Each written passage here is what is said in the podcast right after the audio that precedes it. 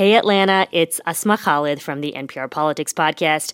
We are going to be live on stage doing our show Thursday, October 20th at 8 p.m. at the Buckhead Theater. And we'd love for you to be there. Ticket info is at nprpresents.org. Thanks to our partners, Georgia Public Broadcasting, WABE, and WCLK Jazz. See you there. Hi, this is Michael calling from McMurdo Station, Antarctica. What? I've been working in the station galley since August, making sure everyone here gets fed. I've got five more months ahead of me, and I can't wait to see summer in Antarctica. This podcast was recorded at 12:07 p.m. on Friday, October 14th. Things may have changed by the time you hear this, but for now, I'll have to rely on npr.org to find out, since I can't stream the podcast down here.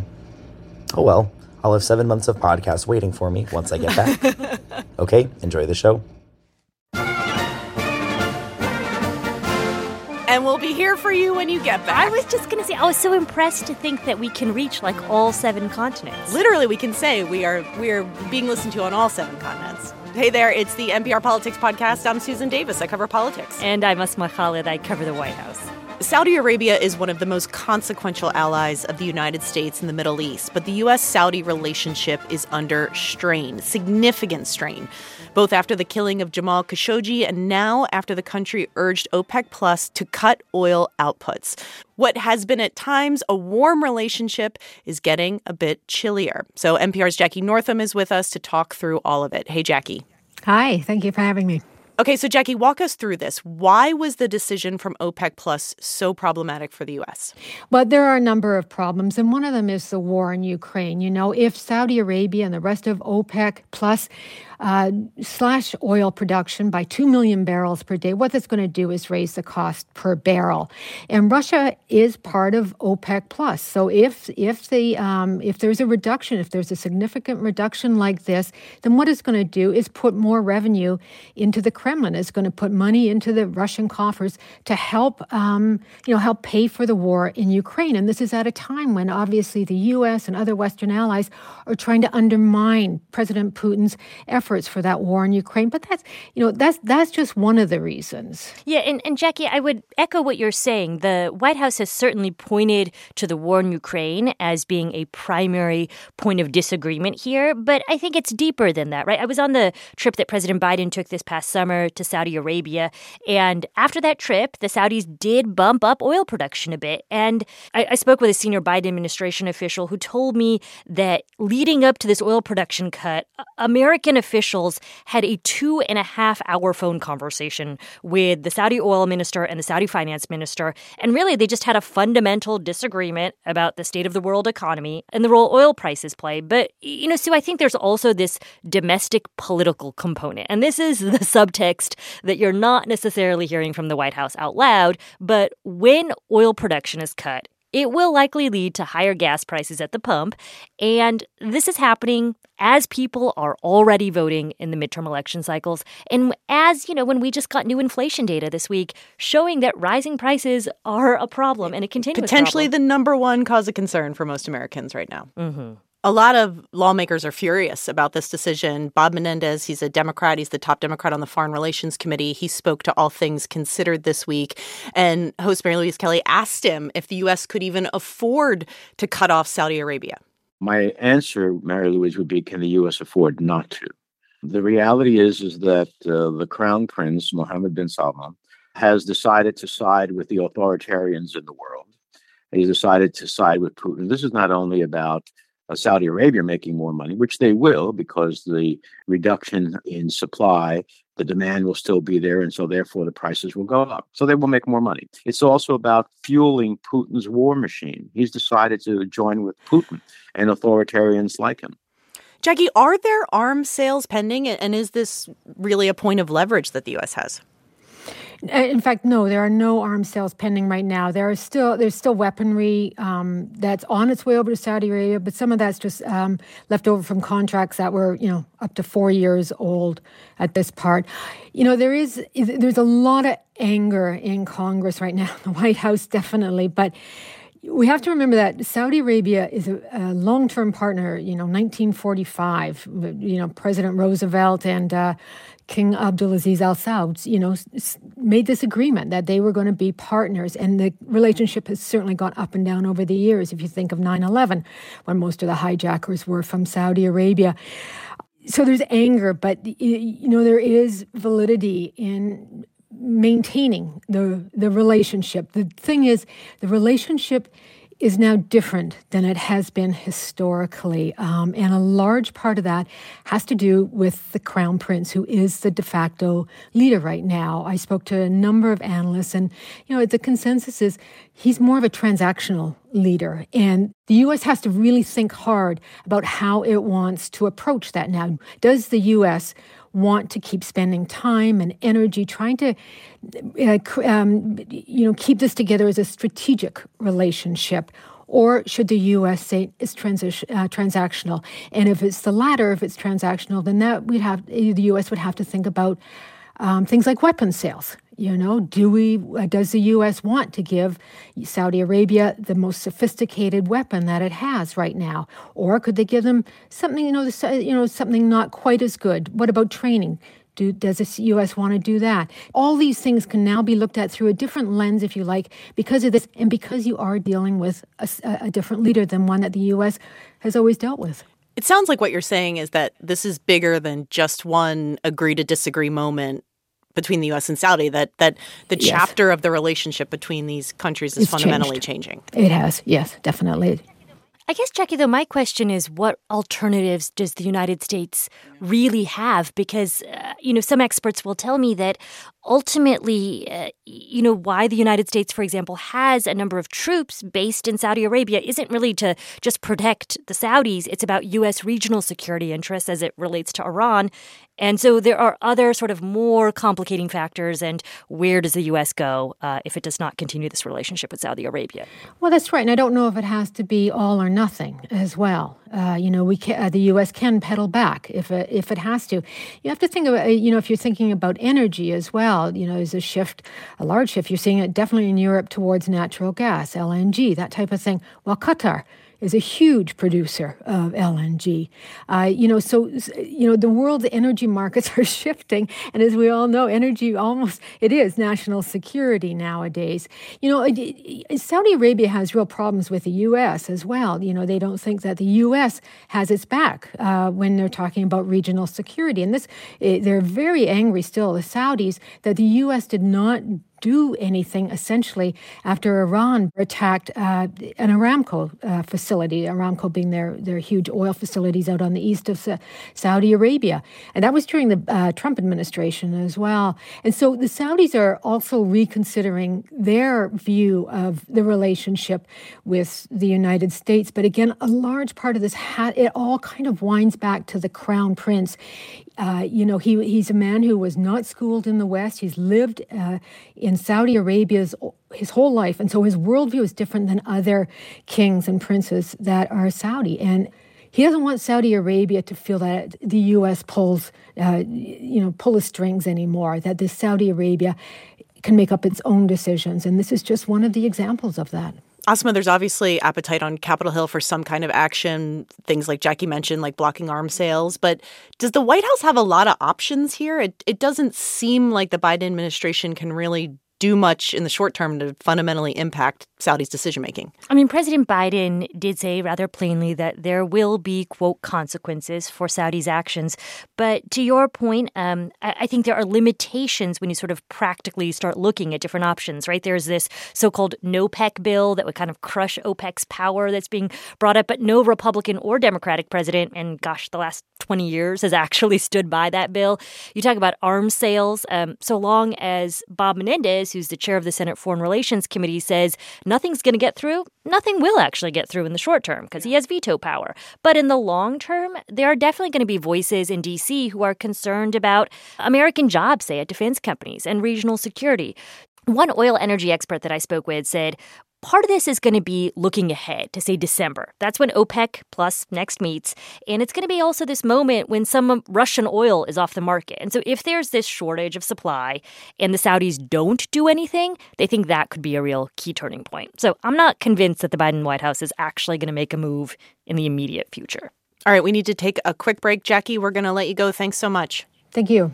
And Asma, stick around. When we get back, we're going to take a look at what's happening out in Los Angeles. And we're back, and we're joined by NPR's Adrian Florido out in Los Angeles. Hey, Adrian. Hey, Sue. So, your city, it's in a bit of a political crisis uh, after an audio tape of racist remarks made by city council leadership became public. A lot of our listeners might not be aware of this scandal, so can you take a step back and walk us through what happened? Well, over the weekend, uh, the LA Times reported on the existence of this secret recording that was made between three LA council members and a powerful uh, union leader here. Uh, and this conversation was taped a year ago, and these officials were talking about the city's redistricting process that was underway last fall when they were having this conversation. Uh, all three of these council members uh, were Latino, and this union leader was also Latino. And on this uh, tape, they're talking about how to increase their political power through the drawing of the city's uh, election maps. But here's the thing uh, it was clear from the recording that they think that they can do that by diluting the power of black voters who, mm. who they think are overrepresented in the city. Uh, and then it, it gets uh, worse. This hour long conversation is just you know, peppered with racist and cruel language. Uh, the racism mostly comes out of the, of the, mouth of the city council president, Nury Martinez. She uses a, a racist uh, trope to talk about the black son of a council colleague and says that the little boy needs a beat down. And then there's this, this white guy with this little black kid who's misbehaved. There's nothing you can do to control him. She uh, uses racist uh, tropes to talk about indigenous uh, immigrants from Mexico. She talks pretty crassly about gay people, Jewish people, and the racism and cruelty in this conversation are all just so casual. Uh, and so, in a city like LA, where you know diversity and cross-racial coalitions are so important in politics, this this tape has caused a huge outrage. Uh, the city's politics have basically imploded. Uh, Nury Martinez, the council president, was finally forced to resign on Wednesday, uh, and the two other council members on this tape, uh, Kevin De Leon and Gil Cedillo, are, are still facing calls to step down. Is there a sense or a context around the leak? I mean, obviously, what the content of the tape is very newsworthy, but was it in the broader context of some other story? I mean, as you said, this redistricting fight happened a year ago.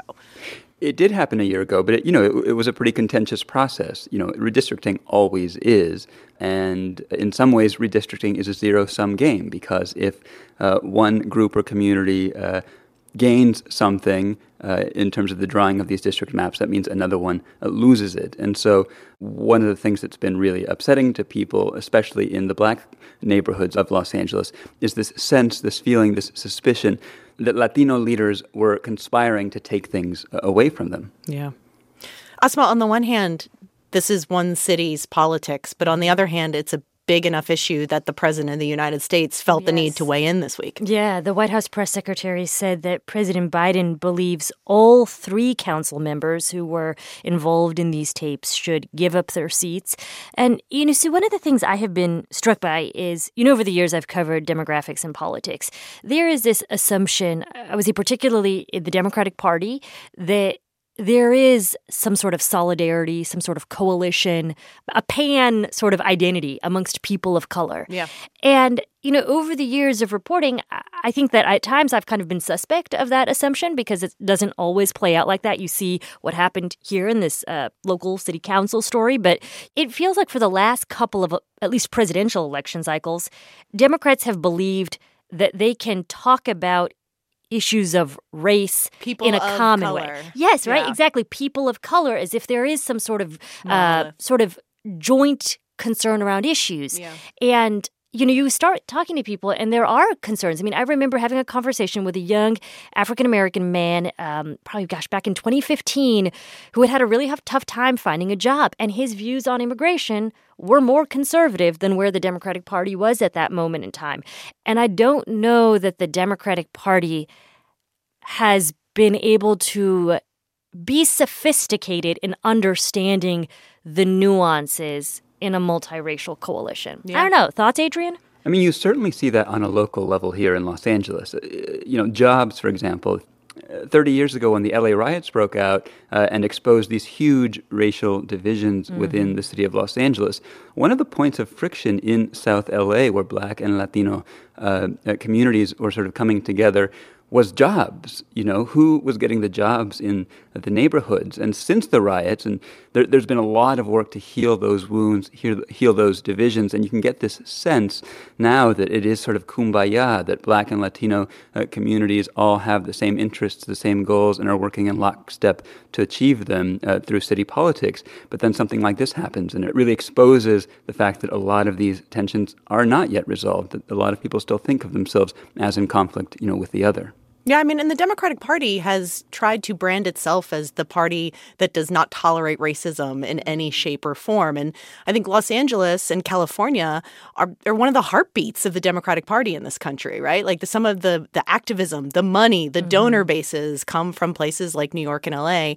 And when you see this kind of just raw blatant racism there's mm-hmm. there's no obscuring what this was i think that it hurts Democrats. It hurts the brand. It hurts the idea that this party is above these issues that they have been attacking Republicans over, that they tolerate racial grievances or that they feed off of racial grievances for, for self gain. And you just have such a blatant example of it. It's so rare that you get to see these behind the scenes conversation. Yeah, they got caught. People are thinking yeah. about some of these things, but you, you've I've heard it in subtle ways. I think over the last couple of years when you start talking to this wasn't subtle. this is not subtle at all. No, no. I mean, but you you get this sense that I think the Democratic Party needs to figure out ways to be more sophisticated and struggle a little bit more with how to have these conversations because um, to pretend as if people do not often have diverse interests. Um, you know, to your point, Adrian, what you were saying is when things became so severe that there were racial riots in LA. Yeah. There became this moment where people had to say, okay, we've got to wrestle with this jobs issue. We can't ignore it. Yeah. And I often think that we've begun to feel like there is this um, solidarity that exists, and you know that if you're Asian, Latino, Black, you all have similar political interests and priorities, and and frankly, that's just not the case in how people vote and what their priorities are. Adrian, this is all happening against uh, a very high-profile mayoral race. Is has this had any impact in that race? A huge impact. Uh, the two candidates are Congresswoman Karen Bass uh, and businessman Rick Caruso, and they spent most of their debate this week uh, talking about which of the two of them was most uh, equipped to heal the city's racial divides.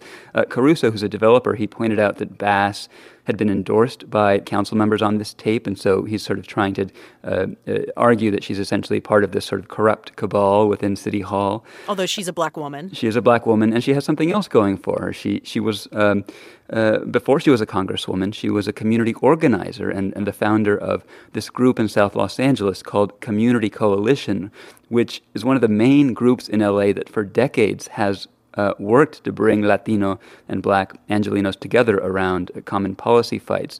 So she's in some ways the, the poster child in, in Los Angeles of cross racial coalition building. So I don't know that Caruso's attacks are, are really going to stick.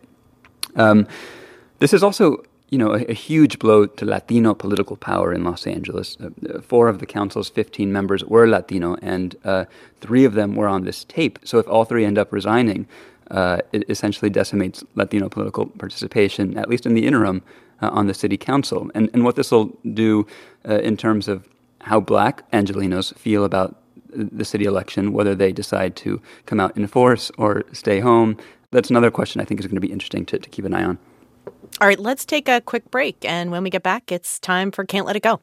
This message comes from NPR sponsor BetterHelp Therapy Online, connecting clients with therapists from a wide range of backgrounds and specialties. Therapist Joy Bergheimer shares how this choice helps clients find what they're looking for. You may have someone who specializes in working with people who are struggling with addiction, struggling with possibly about to get a divorce. You want to understand more about your sexuality. There's a therapist that pretty much will align with you in all of those stages of transition in your life. To get 10% off your first month of online therapy, go to betterhelp.com slash politics. And we're back, and it's time to end the show like we do every week with Can't Let It Go, the part of the show where we talk about the things from the week that we just can't stop talking about, politics or otherwise. Asma, what can't you let go of this week? So, any of you might remember the story of Adnan Syed if you all were big podcast listeners and heard the show Serial. Um, Adnan was convicted of murdering his girlfriend, Hae Min Lee, gosh, more than 20 years ago. He was profiled very famously in the first season of Serial. So, um, I think it was probably late last month prosecutors said that they were going to relook at his case. And then this week, Baltimore prosecutors decided to officially drop charges against him. And I just feel like I have not been able to let it go for a whole bunch of reasons.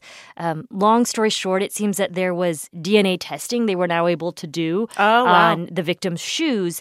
And the DNA test results showed, um, I believe, DNA from four different people on those shoes. None of them were Adnan Syed. Hmm. Wow. Um, you know, I'm sure people have all sorts of theories. Look, was he innocent? Was he not? Was he this or that, the other? But I just think, to me, I'm sure, you know, over the course of your career, you've covered court cases at points. Yeah. You sit in that courtroom and you realize, like, how problematic aspects of the American judicial Absolutely. system are.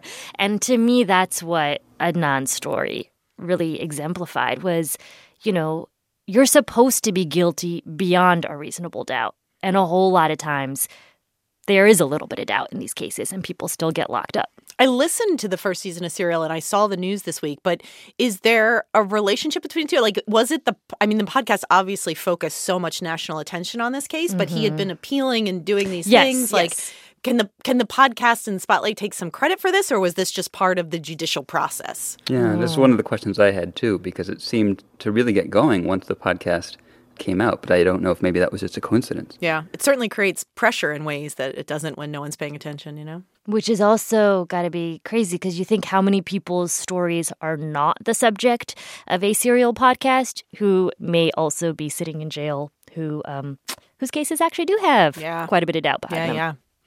Adrian, what can't you let go of this week? Uh, well, so people who know me well know that I have an obsession with field recording and oral histories. Okay. And I have been doing a lot of sort of uh, field recording and sound recording uh, for years now, especially in Puerto Rico, where I've spent a lot of time. And I just found out, like three weeks ago, that the Lomax Digital Archive had been posted almost in its entirety online. Do you guys know who Alan Lomax is? No. I do not. He was uh, like a really important uh, ethnographer and field recorder uh, in the U.S. back in like the mid 20th century, and he and his dad were spent a lot of their lives basically just traveling, especially the American South, but really all over the world, like recording traditional music and uh, interviewing uh, musical figures, and basically just capturing the sound of the United States and the world on tape.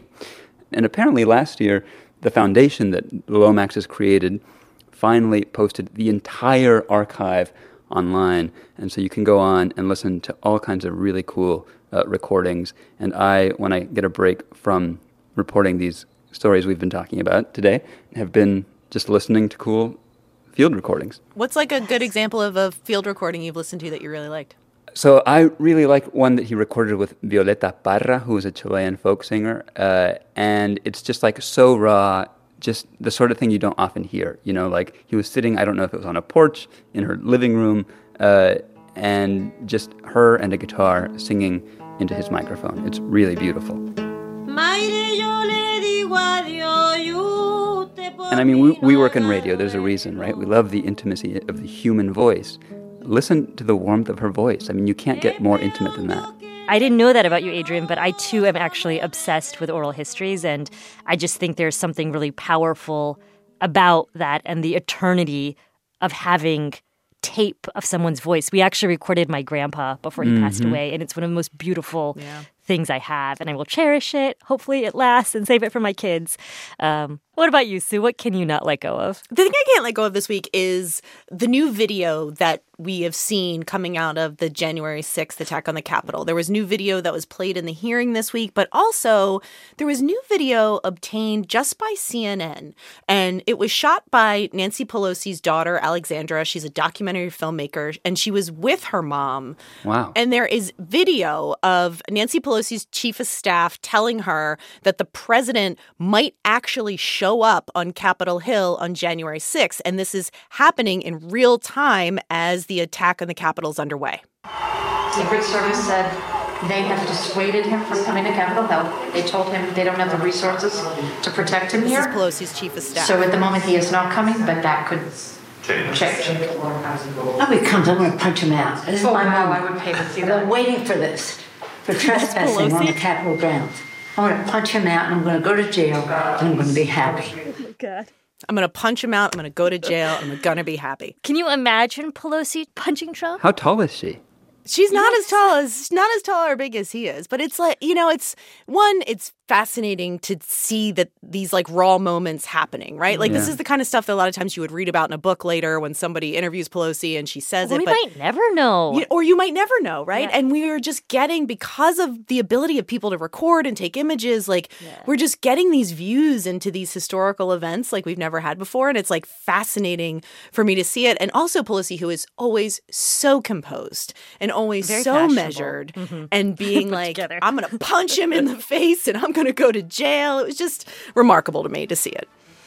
All right, that's a wrap for us today. Adrian, thank you so much for joining us. Thank you. Our executive producer is Muthoni Muturi. Our editor is Eric McDaniel. Our producers are Elena Moore and Casey Morell. Catherine Swartz is our intern. Thanks to Brandon Carter, Lexie Schapitl, Juma Sei, and Krishnadev Calamur. I'm Susan Davis. I cover politics. And I'm Asma Khalid. I cover the White House. And thanks for listening to the NPR Politics Podcast.